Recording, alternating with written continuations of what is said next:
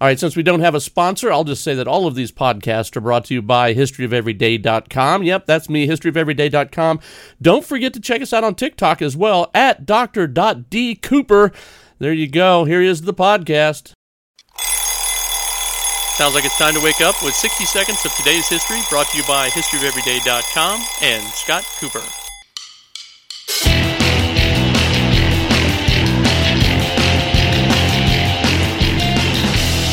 Right, good morning and welcome to February 25th with the History of Everyday Guys, Scott Cooper. So, what happened on this day in history?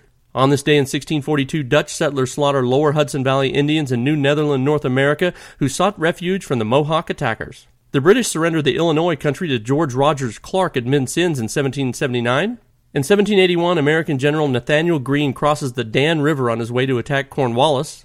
President George Washington signs a bill creating the Bank of the United States in 1791. In 1815, Napoleon leaves his exile on the island of Elba, returning to France. Samuel Colt patents the first revolving cylinder multi shot firearm in 1836. In 1862, Confederate troops abandoned Nashville, Tennessee in the face of Grant's advance. The ironclad Monitor is also commissioned at the Brooklyn Naval Yard. The Dalai Lama flees from the Chinese and takes refuge in India in 1910. In 1919, Oregon introduces the first state tax on gasoline at 1 cent per gallon to be used for road construction. The 16th Amendment for the Constitution is adopted, setting the legal basis for income tax in 1913.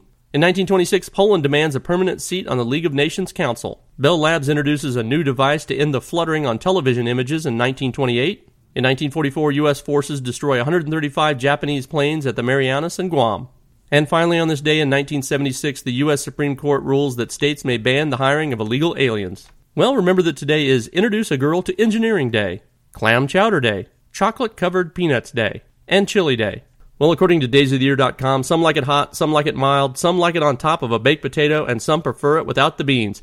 However you like it, have a great chili day and have a great history of every day.